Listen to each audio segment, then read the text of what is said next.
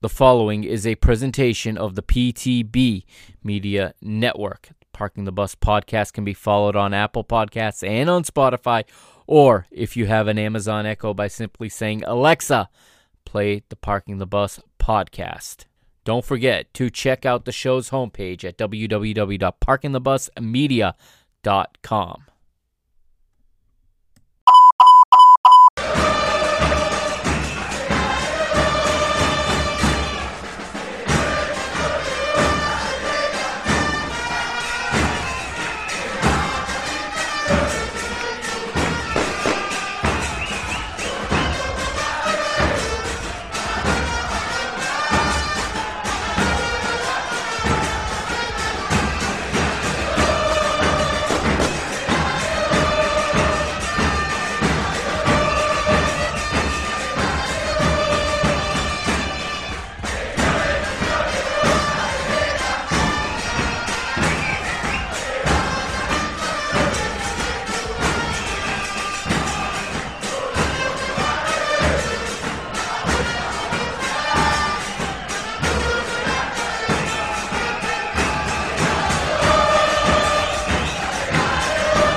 What's up, PTB Nation? Welcome to another episode of Parking the Bus. This is episode 71 here on the PTB Media Network.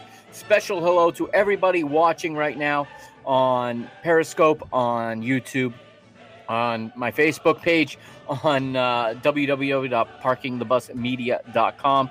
Uh, hello to everybody. Happy Monday night here in the world of football. And tonight we have a special episode.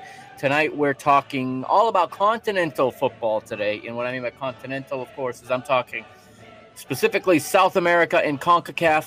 Um, in South America, they're in the quarterfinal stages of their tournaments. In CONCACAF, they are in the semifinal stages of their tournaments. So that's where the key focus tonight's going to be. We'll also check in on preliminary action in uh, in Europe, including the early preliminary rounds of the UEFA Champions League, as well as the UEFA Europa League and the UEFA, um, the Europa Conference, the UEFA Europa Conference League, which is a new competition starting this year. Also, we'll talk briefly on the European Super Cup, and what I want to talk a little bit about it, about whether or not that is a actual major tournament. I think it is. Um, I mean, it's a major final in my book. UEFA recognizes it as an official title. Therefore, I recognize it as an official title. Um, a lot of you, or a lot of the journalists and a lot of the pundits in the UK disagree. They think it's a preseason match. Um, I don't think anyone else takes it that way other than them. Uh, but we'll talk about that at the end of the at the end of the episode. That'll be the closing segment today. We're going to start, however, in South America with the biggest of them all right now, at least for the stage of the tournament that it's at. We're going to start with the Copa Libertadores that took place this past week. All right, the second legs of the quarterfinals are are right ahead of us starting Tuesday night this week, but in the first leg last Tuesday, August the 10th at the Morumbi in São Paulo, Brazil, it is a São Paulo derby. Sao Paulo taking on Palmeiras. And let's take a look here at the lineups for this one. Starting with the visitors and the defending champions, the current title holders of the Copa Libertadores. I'm talking about Palmeiras, of course, managed by Portuguese manager Abel Ferreira. And his goalkeeper is Brazil international Weverton. Uh, he's got three across the back. He's playing a 3 4 2 1. His three across the back. Luan Garcia is the right center back. Gustavo Gomez is the center back with Renan Victor, the left center back. The wide wing backs, Marcos Rocha on the right and Breno Lopes on the left with a double pivot midfield inside of them. That's uh, Zé Rafael and Danilo. In front of them, two attacking midfielders. Dudu partners with Raphael Veiga, and they're playing behind the striker Rony. Notice a few names missing from that starting lineup um, since the last time we talked about Palmeiras. Yeah, you will notice that Luis Adriano not in the 11. He's on the bench for this one. So is Gustavo Scarpa as well as Patrick Carreiro and Wesley also all on the bench for Abel Ferreira. Lots of options to go to in this one. For São Paulo, for the tricolor, um, playing at home in the in the Morumbi, like we said, playing for former Argentina great and current uh, manager Hernan Crespo, as he goes with a 4-4-2. Tiago Volpi is the goalkeeper across the back. Dani Alves, the right back. Miranda and Robert Arboleda, the center back pairing with Leo as the left back. The two central midfielders, Luan Santos and Liziero, partner up with Rodrigo Nestor to his right and Gabriel Sara to his left. In the attack, two strikers.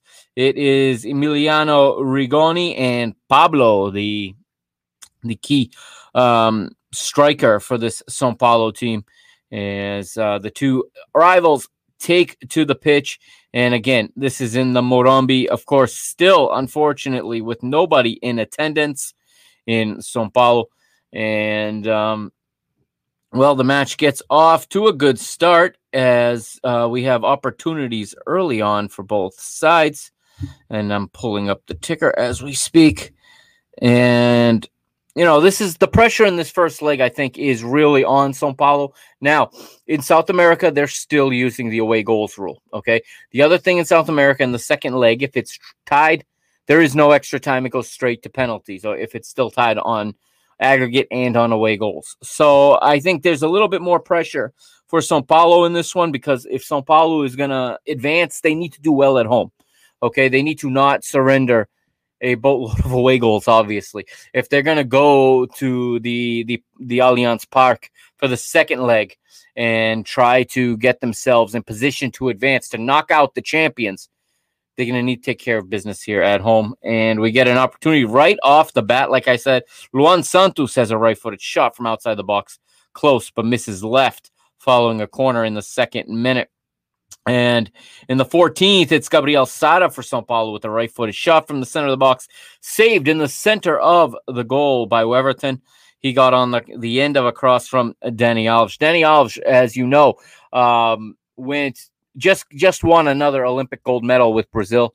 Um, so they add that to his his his title total. He is the most decorated player in the history of football in terms of titles won. He's won, I think it's 47 or 48 official titles. Um, the the Olympics not included in that. If it were, he would have an, another one. Uh, the Olympics, as we've said, is not a major tournament. It is an under 23 tournament and it does not go on a player's um, official tally.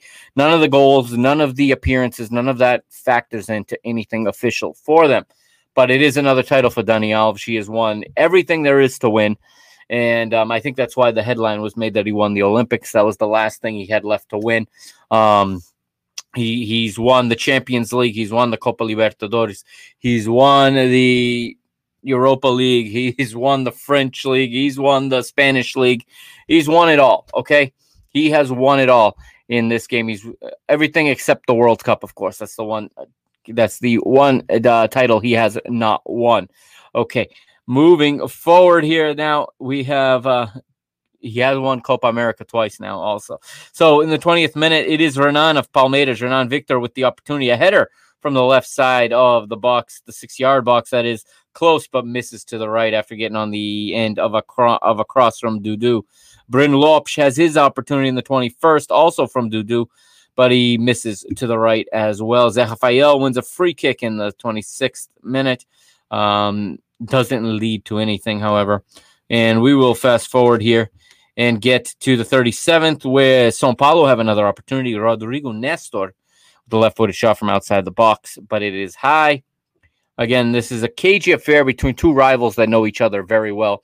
All right, they play each other in the São Paulo in the São Paulo Championship. They play against each other in the Brasileirão. They're playing against each other now in the Copa Libertadores. These two teams know each other um, inside and out. And we go to halftime with the result nil nil after a missed opportunity in the 44th by Gustavo Gomez. His header from the center of the box misses to the left. And guess who whipped in the cross once again? That's right. It is Dudu. He is the one that delivers these crosses, deliver these these final third deliveries that puts his teammates in position to score in position to factor in the in the match result in the end. All right, after halftime we get up we get substitutions here in the 45th. We get one for each team. Uh, Abel Ferreira sends on Westlake, takes off Breno Lopes. Remember, Breno Lopes is the hero of the last of last season's Copa Libertadores final. He scored that winner in extra time. Westlake comes on for him in this one, and Hernan Crespo makes a change of his own. Wellington comes in. Robert Arboleda is off. And Rodrigo Nestor has a chance right in the first minute of, of the second half. Uh, he, he, plays, of course, for Sao Paulo. A left footed shot from the right side of the box, saved in the top center of the goal by Weverton. We move on. Renan Victor goes into the referee's book with a yellow card in the 46th. And moving ahead, we get to the goal finally. Uh, after a series of misses from both teams, we finally break the deadlock in the 53rd. And it is Sao Paulo. It is the home side at the Morumbi going ahead, the tricolor.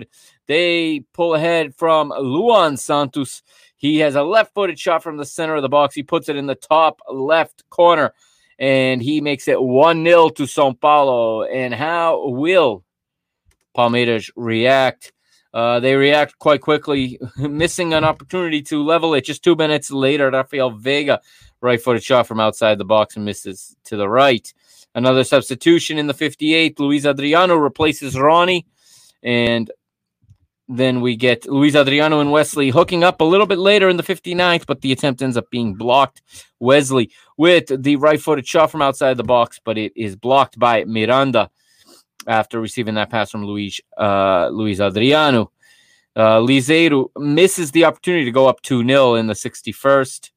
And we move on. Another substitution here in the 68th. Patrick is on. Patrick for Zefael as Palmeiras push forward, looking for that all important away goal and that all important equalizer. Igor Gomes replaces Rodrigo Nestor for Hernan Crespo's Sao Paulo team in the 72nd. But then it comes in the 73rd. It is Patrick. Patrick uh, from a free kick with a left footed shot into the bottom left corner. 1 1. The champions pull level, get that all important away goal.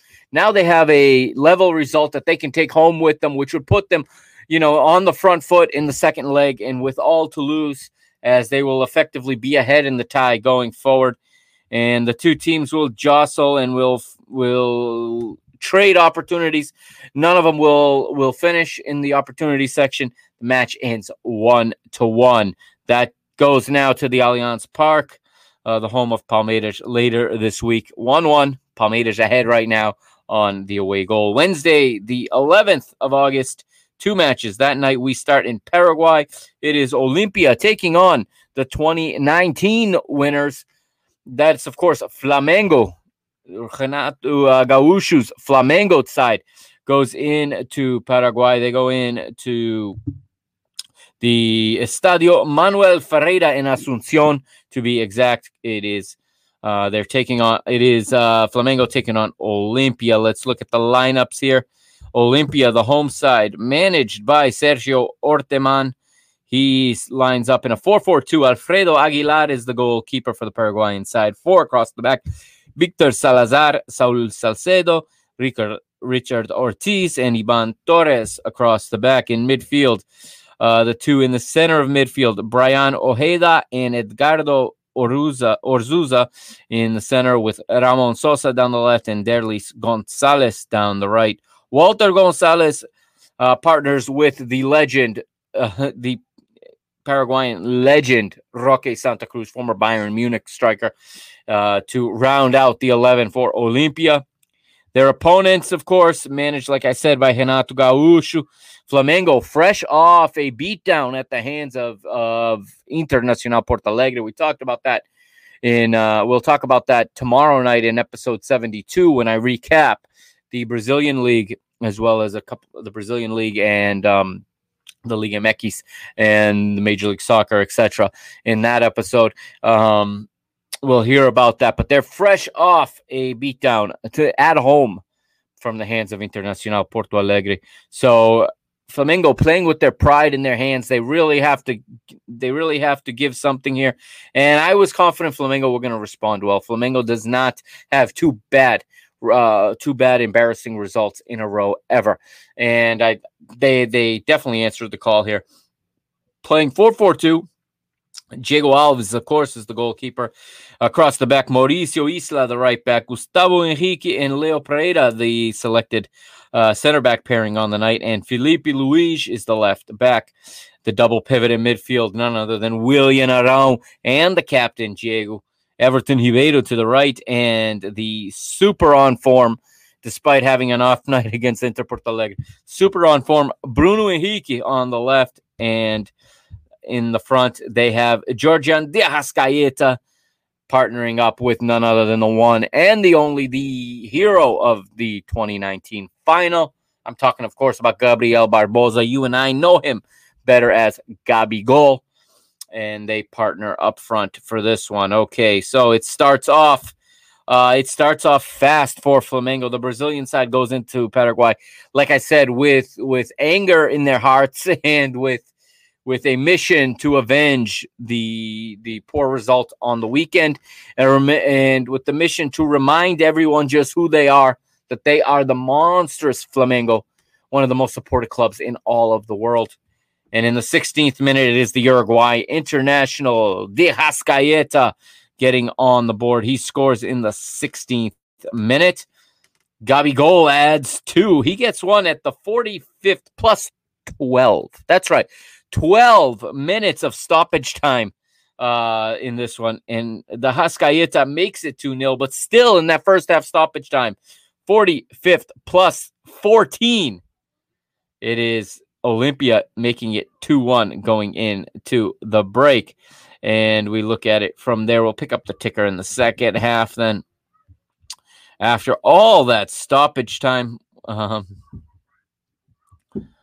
we we take a look, okay, and we will pick it up, like I said, in the second half. I'm just, just making sure nothing I missed here of importance is we had a substitution in the 31st due to an injury for for Olimpia, and um, a, a whole bunch of yellow cards.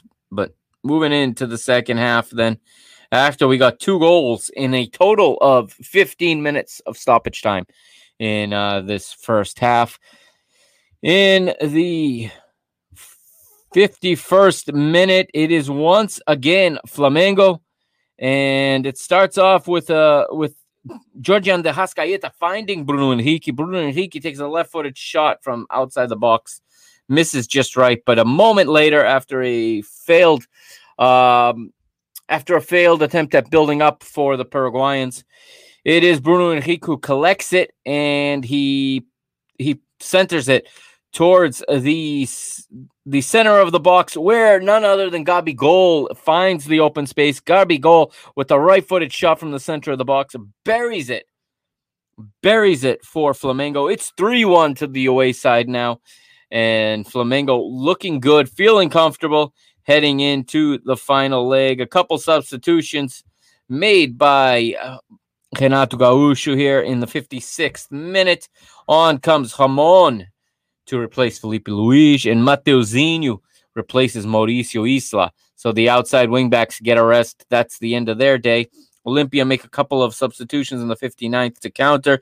Quintana replaces Orzuza, and Jorge Recalde replaces Walter Gonzalez but it's still all Flamengo, all Flamengo. Everton Ribeiro with an opportunity in the 63rd, Bruno Henrique in the 64th, the Arrascaeta with an opportunity in the 65th. And it's it's all Flamengo, like we said. 69th, it's Everton Ribeiro with an opportunity. Substitution in the 72nd, Michael replaces Everton Ribeiro.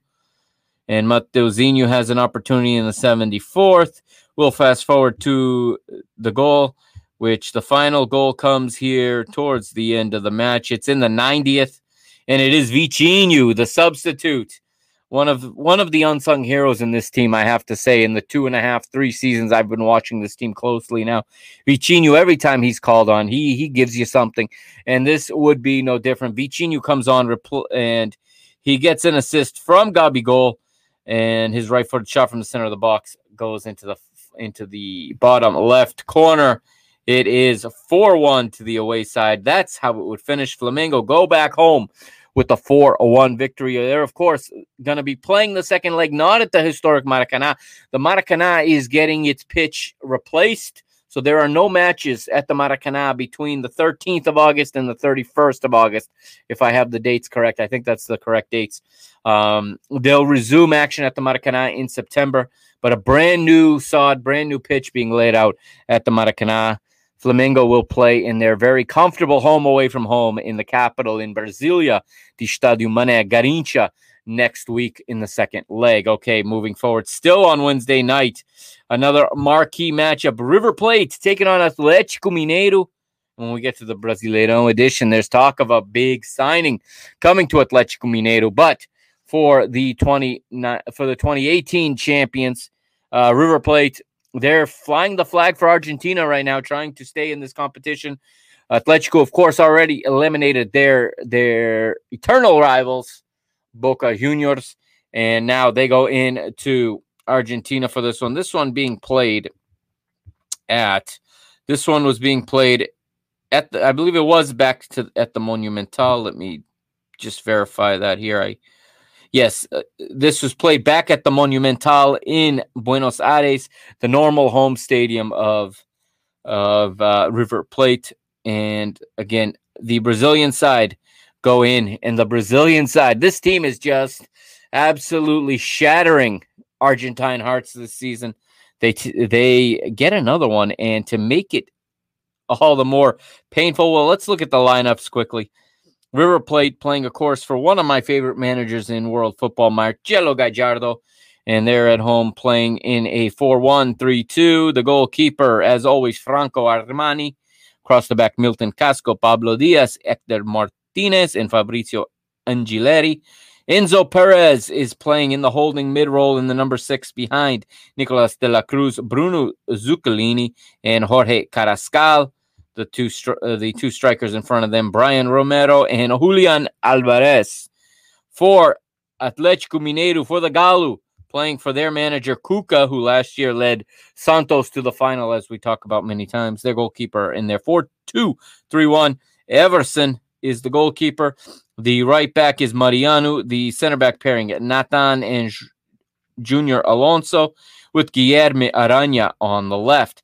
Double pivot in midfield, Alan Paris with Jair, with three attacking midfielders in front of them. Federico uh, Zaracho on the left.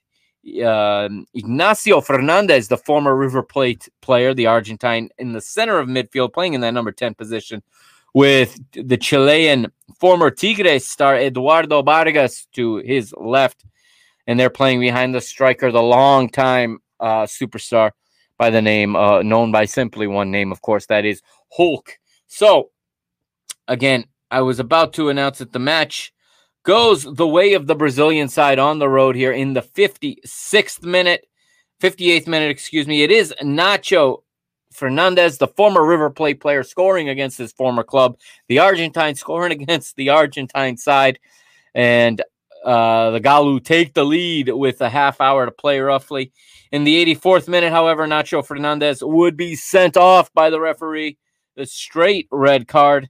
Uh, Atletico Mineiro forced to play with 10 and also forced, uh, they'll be forced to be without Ignacio Fernandez in the second leg but they see out the result. A bunch of substitutions made to hang on to it. We we see uh, Borrero, Rever, Igor Rabello, and Alan Franco all come on for the Galo, while we see Girotti, Paradela, and Suarez come on for uh, River Plate to try to to get an equalizer at the very least, going back to Brazil.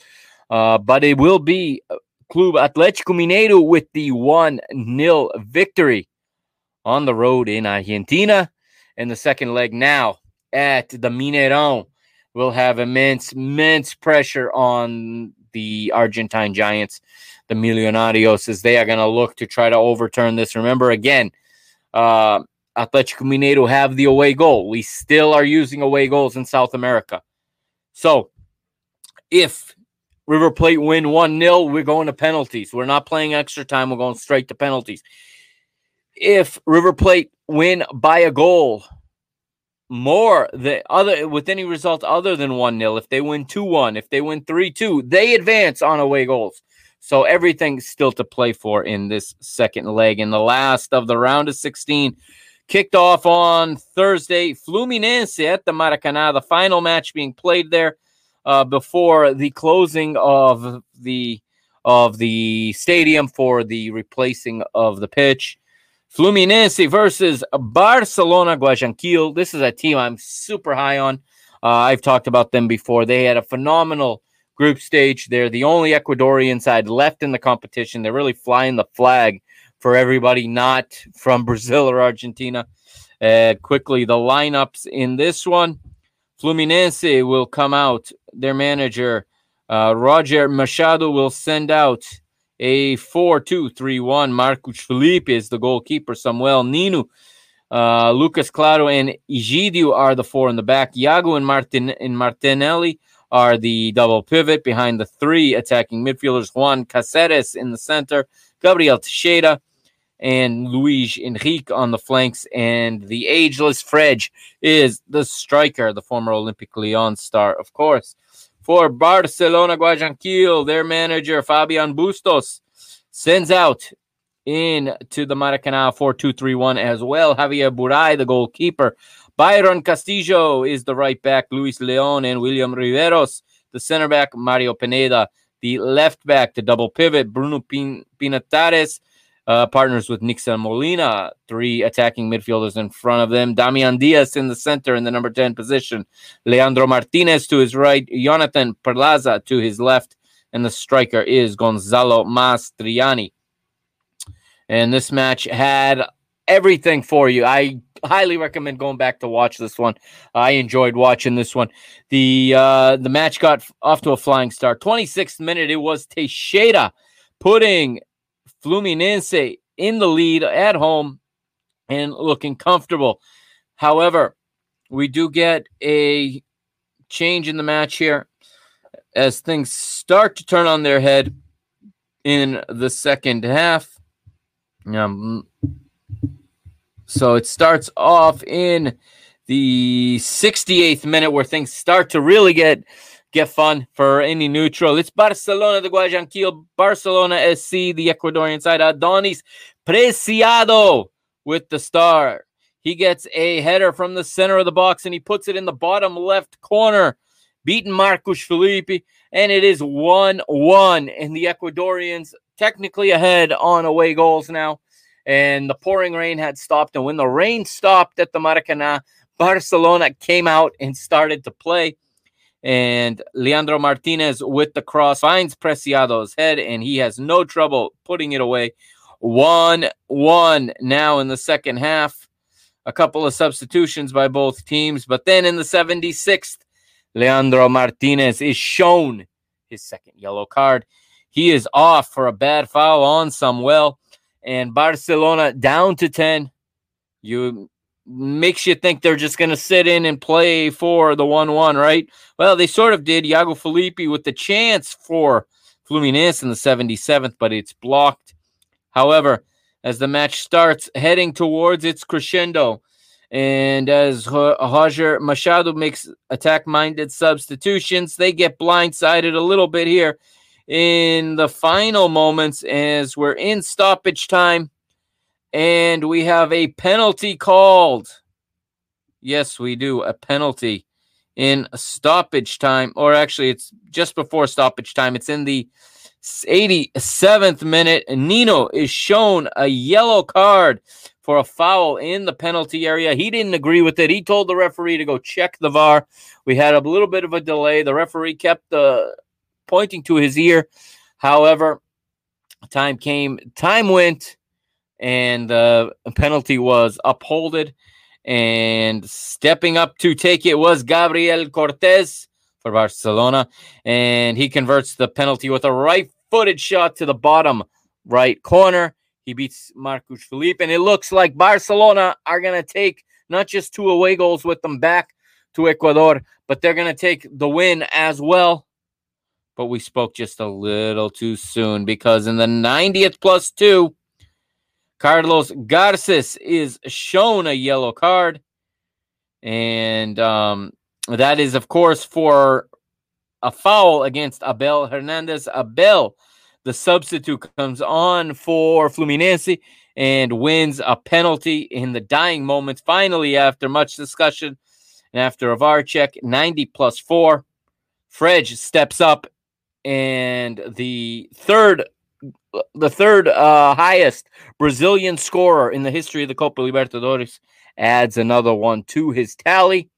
2 2. Everything to play for this coming week in Ecuador.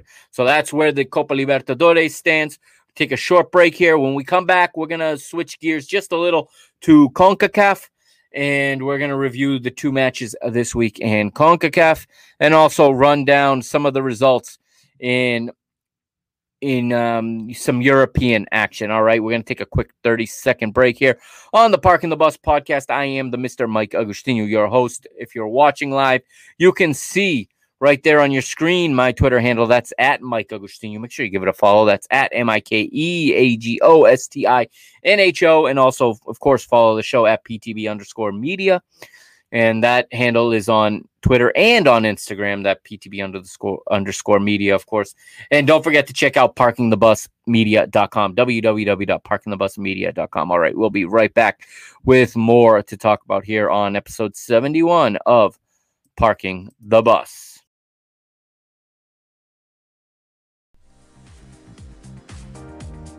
You're listening to the Parking the Bus podcast here on the PTB Media Network, your English language home of Copa Libertadores.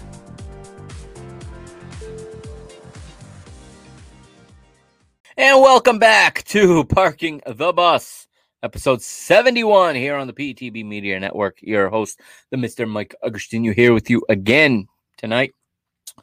So we're going to CONCACAF now, and it is the semifinals of the CONCACAF Champions League. I absolutely love this competition. I may be one of the only people in the world that says that, but I follow this competition very closely every single year. I'm always captivated by it. There's always the MLS versus Liga MX dynamic that has, uh, since its inception, been dominated by Liga MX. And now for the last four, five, six seasons, we've seen MLS close the gap and really get close but we haven't seen them win it yet, and it, it, they're they're in trouble. Um, I think MLS this year had a real underperformance in this competition, especially given that now these key stages, these late stages, are played dead smack in the middle of the MLS season with the Mexican sides in preseason mode or early season mode. That excuse is gone, but so are all the MLS teams, with the exception of one. Unfortunately, got three Liga MX sides out of in the final four here. So Wednesday night's first leg semifinal at the BBVA Stadium in Monterrey features two Liga MX sides. It is Monterrey, the Rayados, taking on Cruz Azul. Let's look at the lineups quickly for that one. The visitors, the defending cha- Liga MX champions, they were the Clausura champions last spring. They're, of course, managed by Juan Reynoso, and he sends out a 4 1 4 1 Andrés Gudiño is the goalkeeper. Juan Escobar, Pablo Aguilar, Julio Cesar Dominguez, and Ignacio Rivero are the four across the back. Rafael Baca is the holding midfielder behind the four attacking midfielders, uh, with Walter Montoya down the right, Luis Romo and Yoshimar uh, Yotún in the center, and Orbelin Pineda, the left sided midfielder, playing behind the striker, the Uruguayan Jonathan Rodriguez for Monterrey for the Rayados, playing for Javier Aguirre, their former Mexico manager, former uh, well, I want to say Athletic Bilbao, Sevilla manager. He managed a couple teams in, in La Liga. He is the manager for Monterrey now. His goalkeeper in his 4 3 3 is Esteban Andrada. His four across the back, John Medina is on the right. Cesar Montes and Sebastian Vargas are the center backs, with Jesus Gallardo down the left.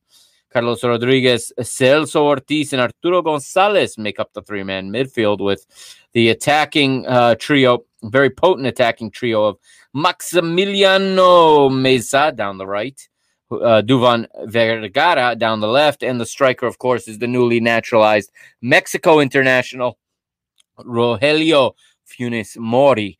Um, cagey matchup, two teams that knew each other well, but early on it was all Monterrey and early on, Monterrey come up with what ends up being the difference in this match. It is Meza. It's Maximiliano Meza scoring in the ninth minute. He uh, collects his goal is uh, at a moment when the match was still very much uh, the two teams were still feeling each other out here at the BBVA, and it was like I said, still very early, but it was Carlos Rodriguez with the cross. He brings it down the left, centers it from left to center, in swinging right to the head of Maximiliano Meza, and Meza makes it 1 0. Um, Cruz Azul would then try to make some adjustments. They would start to go forward. Cruz Azul starting to press. Um, we would see we would see the tempo of the match increase as well. But the home crowd firmly behind uh, behind the Rayados, behind Monterrey, and throughout the second half, you would see Monterrey starting to gain in influence, starting to gain in their determination. They were looking for a second one in the 61st minute.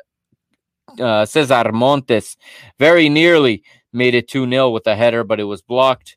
Uh, Jonathan Rodriguez had an opportunity a few minutes later to level, but it didn't happen. Substitution in the 62nd minute, a double substitution for Javier Aguirre. Daniel Parra replaces Duvan Vergara and and actually it's a single substitution. And a minute later, Rogelio Funes Mori misses an opportunity getting on the end of a ball from Arturo Gonzalez, but his shot from outside the box just a little too high. Uh, Robert Alvarado replaces Yoshimar Yotún in the 65th for Cruz Azul, as does Guillermo Fernandez replacing Luis Romo and it's still Monterrey looking looking dangerous as Funes Mori has another opportunity. This time his header hits the bar from very close range off another cross from Carlos Rodriguez. Arturo Gonzalez has an opportunity from close range, left-footed shot, and um, he was set up on that one by Carlos Rodriguez as well. Carlos Rodriguez, obviously very involved in a lot of the plays that are making the difference in this match. Fast forwarding another substitution here, 78th minute on comes Vincent Janssen. He replaces Rogelio Funes Mori. That's the end of the of the night for the the new Mexico international. Joaquin Martinez enters the match for Cruz Azul in the 80th, replacing Ignacio Rivero, as does Brian Angulo replacing Orbelin Pineda. Alvarado has a free he wins a, a, free kick in the attacking half in the 81st minute, being fouled by Maximiliano Meza. But on the ensuing cross, a foul is called against Pablo Aguilar in the area, uh, negating any kind of offensive uh, opportunity that could have been created there. Yellow card for Aguilar uh, a minute later on another bad foul. Alvarado, rep- Jose Alvarado replaces Maximiliano Meza in the 88th, and Matias Kranevitter replaces Arturo Gonzalez in the 88th as well. The match would play out till 90 plus six, but in the end, it is Monterrey, it is Rayados seeing it out, taking the one nil victory with them to the Azteca next in the next round, or I should say in the second leg, which is an absurd amount of time away. The second legs are in are in the second or third week of they're about one month from now. Uh, not sure why why CONCACAF took this approach of putting an entire month between these two legs. Um, obviously, doesn't make too much sense to me, but this is this is CONCACAF after all. And guess what what will happen again in the next round? Again, the two Azteca teams are going to play home legs on back-to-back nights. This is something CONCACAF cannot get there cannot get right. Of course, you're talking about the confederation that plays its its championship, its Gold Cup with two matches on the same day on the same pitch. All right, putting semifinals in the same stadium sometimes, putting putting uh, you know, a full day of matches all on the same pitch. They love this this stuff. I don't think they really worry too much about it. Um, so get ready for the pitch at the at the Azteca, which has a hard time. You know, it, it suffers from overuse. And September 14th and 15th is going to be overused again. Two two matches back to back nights. Hopefully, it doesn't rain like it did this past week in Mexico City. And actually, I, I should correct myself because I'm an I'm about to go into the next match, and that's not going to happen next time because Club America just played their home leg. The second leg, of course, is in Philadelphia, but that moves me to so take back what I just said about CONCACAF, but let's move to uh, let's move to the other first leg tie at the Azteca that I just talked about. But still, a rainy night in the Azteca, and that's the that's what reminded me that they had already played the, the first leg there because it was it was a heavy a night of rain in the Azteca. America taking on Philadelphia Union. Of course, the lone survivors left from Major League Soccer. And spoiler alert, I'm hoping to be in the stadium on September 15th for the second leg. I am hoping to make it work out that I can travel to Philadelphia for that one. Stay tuned. I don't know yet. Um, that's my hope, and um, hoping to that it can all line up and that I can get the time off I need, obviously from work, and that I can get, you know, and that you know that I can of course acquire a ticket and whatnot and get into the into the Subaru Park that night for that important second leg. Now, the lineups here. America in their home stadium playing for uh, Santiago Solari, a manager that I'm enjoying watch. I'm enjoying watching evolve in front of my eyes since arriving here at uh, Club America. Of course, he's already won the Club World Cup as manager of Real Madrid while he was the caretaker manager. So a lot of pedigree in Santi Solari. Um, I think he brings a a level of class and a he brings a mentality of a higher level to Club America, and I'm not gonna I'm not gonna deny that that they're who I'm pulling for in this competition.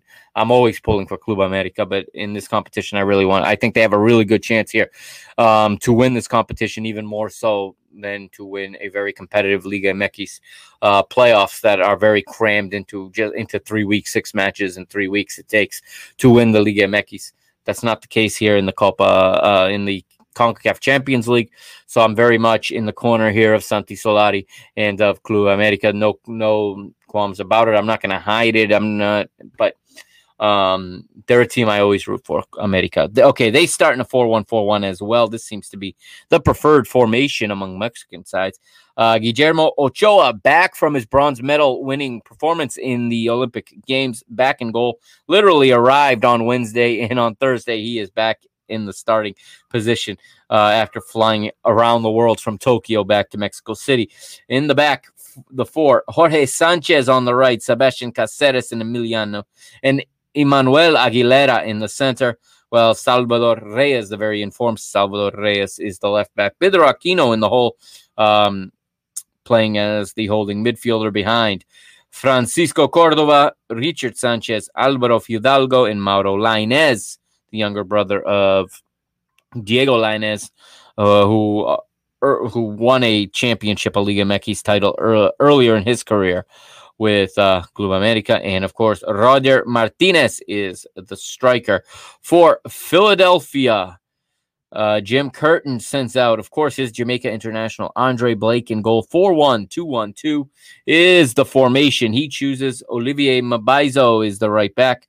Jacob Glesnes and Jack Elliott, the center back pairing with Kai Wagner down the left. Jose Andres Martinez is is in the holding position in a diamond four midfield. Alejandro Bedoya and Leon Flach, the two box to box midfielders, if you will, in that in that diamond with Daniel Gazdag playing as the 10. And Sergio Santos is the striker along with Kacper Przybyłko. Tribilco, I think it's pronounced Tribilco um, for the Philadelphia Union, and it was a night that belonged to America. Uh, Philly just this occasion seemed a little big for them. Um, they did rest players at the previous weekend in their match against New England. They had rotated the squad out, trying to get them as fresh as possible to Mexico City. But again, uh, on a night where the heat was not a condition, on a night where America are not in midseason form, not even close, Philadelphia still unable to take advantage. Jim Curtin said as much in his press conference that they just didn't take advantage of any of the things that were going in their favor. And in the 17th minute, Richard Sanchez uh, gets on the end of one. It was a free kick that had been, it started off being a free kick being taken by, by Reyes. It hits the wall, comes back to Sanchez. Sanchez hits it first time. It deflects off one of the Philadelphia players and it beats Andre Blake 1 0 to the home side the nearly 20,000, I want to say it was nearly 20,000 that were in the stand for this one um, in the Azteca come to their feet as America take the lead. And then in the 80th, we'll fast forward in the 80th, penalty is called. Uh, the guys over on Fox don't agree with it. I watched this on Fox. Of course, Maurice Edu is a former USA player, a former Philadelphia Union player. He is not accepting this. He thought that the referee got it wrong. In the end, the referee goes to the VAR. The VAR um, verifies that it's a penalty kick, and and actually, the referee originally had to let play continue a good minute to a minute and a half played out before the referee final before play stopped and the referee went over to the monitor to take a look at it. The Guatemalan referee looks at it and then comes back, does the box. And anytime they come back from the monitor and they do this, they make the box, right? If you're listening on the podcast, you obviously can't see me do that. But if they make the box with their two pointer fingers, you know they're changing their call. That's the first sign. And then he points to the spot penalty. Up steps Richard Sanchez. And Richard Sanchez, sorry, up steps. I misspoke. Emmanuel Aguilera steps up and he beats Andre Blake 2 0 to Las Aguilas. And that's how this first leg would finish. Las Aguilas America win 2 0, and they'll take a 2 0 lead with them to the east coast of the United States September 15th. Like I said, I hope to be down there. I don't know yet, but my thought is that I can get down there for this one and uh, check it out live and in person and maybe do a post show from Philly if possible um, for this one. More to come on that, you know, when we get closer to it. All right, that is CONCACAF Champions League action let's quickly run down some of the results from the UEFA Champions League qualifiers earlier this week. As I'm changing up the screen on my phone here where I have all of these results saved. And um, of course, the UEFA Champions League now at its third its third qualifying phase, heading into the final qualifying phase that's called the playoff. But we'll look at it here and we'll start with my club uh, just because it's easy and I have that ready for me. It will start on Tuesday, August the 10th, and it is my club. It is Benfica taking on Spartak Moscow. Benfica coming in with a 2 0 aggregate lead to start the to start the the round and they would do likewise in the second leg on a night that belonged to João Mario, the, the recent signing from Inter Milan. Portugal international João Mario. He would score in the 58th. Gigot would get an own goal in the 90th plus two. And Benfica would win 2 0 on the night, 4 0 on aggregate. Benfica advance in the Champions League preliminary phases, now just one round away from the Champions League proper. The the pressure continues to augment, continues to increase, and they will be playing against PSV Eindhoven, who were 1 0 winners over Danish side Midtjylland, and they would finish by winning the tie 4 0 on aggregate. So PSV versus Benfica in this next round. The other scores on Tuesday uh, FC Sheriff 1 0 winners over Red Star Belgrade. Uh, Slavia Prague 1 0 winners over Ferenc Kavaros. Shakhtar Donetsk beat Genk 2 1. Ludogorets Razgrad eliminate Olympiacos. The match ends 2 2 uh, on the night, and it goes to penalties. Remember, no more away goals in Europe. We were just talking about the away goals in the other two competitions.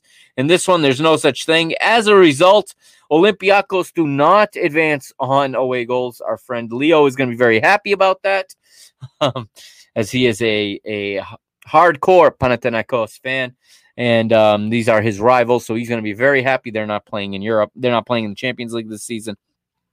Finishes 3 3 on aggregate over the tie, over the two legs. And Ludogorets win 4 to 1 on penalties.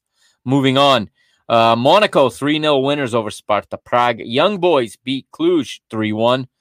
Uh, and Dinamo Zagreb beat Legia Warsaw 1 0. Rangers eliminated. They lose once again. They lose both legs. This one they lose at home at at Ibrox, uh, two to one to the Swedish side Malmo. Um, and that brings us to this week. Here are this week's ties. So here we go. There are two paths in in this in this competition. There is the champions path and the league path, as they call it. So in the champions path, um, I'm actually not sure which teams belong to which path. So I'm just gonna I'm just gonna read off the six ties we have left. Okay, three of these clubs will be sorry, no, six six of these next 12 clubs I read off will qualify for the Champions League group stage. Okay, so FC Sheriff is going to take on Dinamo Zagreb. Monaco take on uh, Shakhtar Donetsk. Red Bull Salzburg take on Brøndby. Benfica versus PSV Eindhoven, as I had already said. Malmo take on Ludogorets. One of those sides are going to find themselves in the group stage, and that's what it's all about. And how about this one? Young Boys taking on Ferencváros of Hungary. One of those two will find themselves with the big boys in the in the uh, UEFA Champions League. Okay, um, we don't have time today. After all, for the Leagues Cup, I'll talk about that in another episode. Big deal.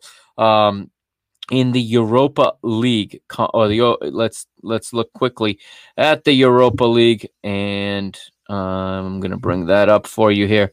And what I'm gonna do, I'm gonna take a quick break here, and when we come back, we'll talk Europa League. We'll talk. Uh, we'll talk Copa Sudamericana and Conference League as well as we get ready for the final segment and what's left of it here on this uh, special Monday night edition of Parking the Bus. I'll be right back.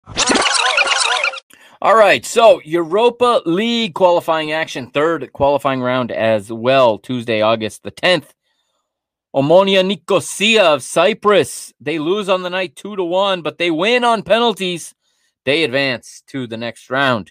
Slovan Bratislav uh, defeat the Lincoln Red Imps F- Lincoln Red Imps FC, and um, sorry, they don't defeat. They draw one one, and the the tie ends with with Slovan Bratislava advancing four two on aggregate. Alashkert FC 3 2 winners after extra time over Kairat Almaty. The Kazakhstan side go out. They are notable notable for being one of the best futsal clubs in the world. They they uh, were beaten in the semifinals last uh, season by Sporting Lisbon. Um, after having eliminated Benfica in the in the UEFA Futsal uh, Champions League, if you know anything about futsal, you know that the two Portuguese giants are probably two of the best five teams in the world, along with Barcelona, uh, Inter Movistar, and then this um, this Kairat Almaty as probably the fifth best team in the world. HJK 3 0 winners over FK Neftchi. Uh, and Orthosis win 2 1 over Rapid Vienna. Uh, Zalgiris Vilnius will lose 1 0 to Mura at home. St. Johnstone beaten 4 2 on their home ground by Galatasaray. Celtic 3 0 winners over Jablonec. Jablonec. Now, in the Conference League as well, uh, this is the brand new competition. So, everything to play for here. Everyone's trying to make history, and there are some heavy hitters in the next round. Some of these teams have have won the right to play some heavy hitters. We'll talk about that more when we get there, and I'm going to do my best to pronounce all of these teams. This is going to be a real rapid fire here. All right. KuPS beats Astana for three. Uh, Bodo Glimt beats Pristina 2 0. Molde and Trabzonspor draw 1 1. Trabzonspor, the Turkish side, win on penalties. Qarabağ FK 1, Limassol nil, Rubin Kazan nil, Raków Częstochowa 1. They advance after extra time. Hammarby 5, Čukarički 1, Zelina 5, Tobol Kostanay nil, Hapoel Beersheva 4, Shlak Klorkar, Klorkwar nil. Uh, PAOK 2, Bohemian of Ireland nil, RFS nil, Ghent 1, Victoria Pleasant three. TNS one. That one would go to penalties afterwards, and Victoria Pleasant would advance on penalties. Basel four. Utrecht nil. Fola Esch two. Linfield one. Maccabi Maccabi Tel Aviv one. Spartak Trnava uh, nil. Anderlecht two. Laçi one. Copenhagen four. Lokomotiv Plovdiv two. Feyenoord three. Luzern nil. Uh, Velez Mostar one, Elfsborg four, Hibernians one, Riga FC four. That one's after extra time. Uh, Olympia nil, Santa Clara one. The Portuguese side advances. Rijeka four, Hibernian one, and this is the second Hibernian I've I've uh, mentioned. This, the others were Hibernians. This is Hibernian FC. Okay, Sivasspor one, Dinamo Batumi one. Uh, Teuta Dures nil, Shamrock Rovers two, Larne one, Paços de Ferreira one. Paços advance. They, however, have the gift of facing Tottenham Hotspur in the next round. Uh, Aberdeen two, Breidablik one, uh, Torshav one, Maccabi Haifa nil, Dundalk one, Vitesse two, uh, Lask six, uh, Vojovida, Vojovidina one, Partizan Belgrade two, Sochi two. Penalties go to Partizan Belgrade. And Osijek one, PS PFC CSK Sofia one. That lines up uh, for the next round. We'll we'll talk uh, Conference League in the future. All right. Lastly, we're gonna go to the Copa Sudamericana. We got less than five minutes here. So here we go. The Copa Sudamericana quarterfinal stage. I would have wished to have more time to talk about this, but at the end of the day, I am running out of time here. So we had obviously four matches this week. The the most entertaining and the one I recommend you go back and watch if you have access to beIN Sport on any of the various platforms which beIN Sport is available on. I re- recommend you go back and watch Rosario Central take on Red Bull Bragantino. The Brazilian side struggling right now, just dropping points left and right in the Brasileirão, rotating their squad and sacrificing themselves in the league for this match and it seems to have paid off here in the first leg. They go to Argentina, they go to Rosario, and it is a 4 3 win to the visitors. Rosario Central 3, Red Bull Bragantino 4.